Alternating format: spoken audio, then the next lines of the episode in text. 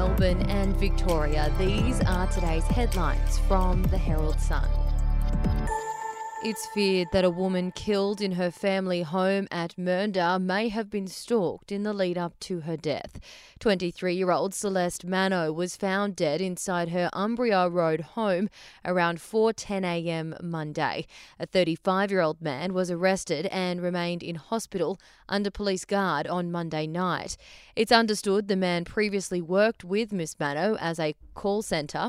Relatives say that Ms. Manno barely knew him and that he must have been stalking the house. Homicide detectives are investigating how the suspect jumped over the fence before gaining access into the home. The man was arrested after driving to the police station before he was taken to hospital for non life threatening injuries. If you would like to read more on that story today, you can take out a subscription at the Herald Sun at heraldsun.com.au or download the app at your app store. A leading health expert says that wearing masks outdoors serves no purpose and should be scrapped immediately. University of Melbourne Associate Professor Nathan Grills says masks were no longer serving useful purpose outdoors in areas where social distancing is possible. It's after hundreds of beachgoers escaped consequences after flouting Victoria's mask rules at St Kilda Beach over the weekend. Premier Daniel Andrews has flagged the possible easing of mask restrictions could be announced on Sunday. We'll be back after this. News doesn't have to be boring. The Brits have given Prince Harry a new nickname after yet another tell all interview. Oh, God, is it the Ginger Whinger? Let the team at news.com.au get you up to speed each day with their podcast, From the Newsroom. a couple were busted joining the Mile High Club. Well, I guess they can't fly Virgin anymore. Politics, sport, red carpets, royals. Get all the goss in just a few minutes. Follow From the Newsroom wherever you get your podcast from. One of the biggest international publishers has dumped controversial celebrity chef Pete Evans and has invited bookshop owners to return his books. Pan Macmillan published 17 of Evans' books, but announced via Twitter that the company would no longer be supporting the author.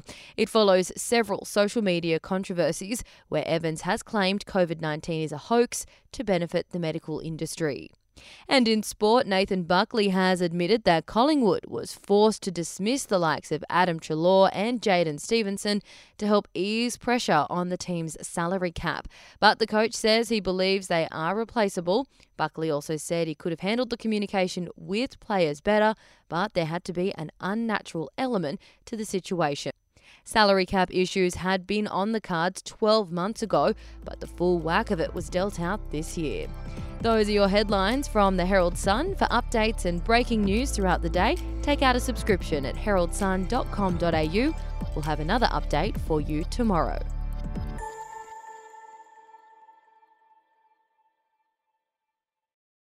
Are you ready to get an inside look at crime from someone who has investigated some of Australia's worst crimes? It was like Aladdin's Cave.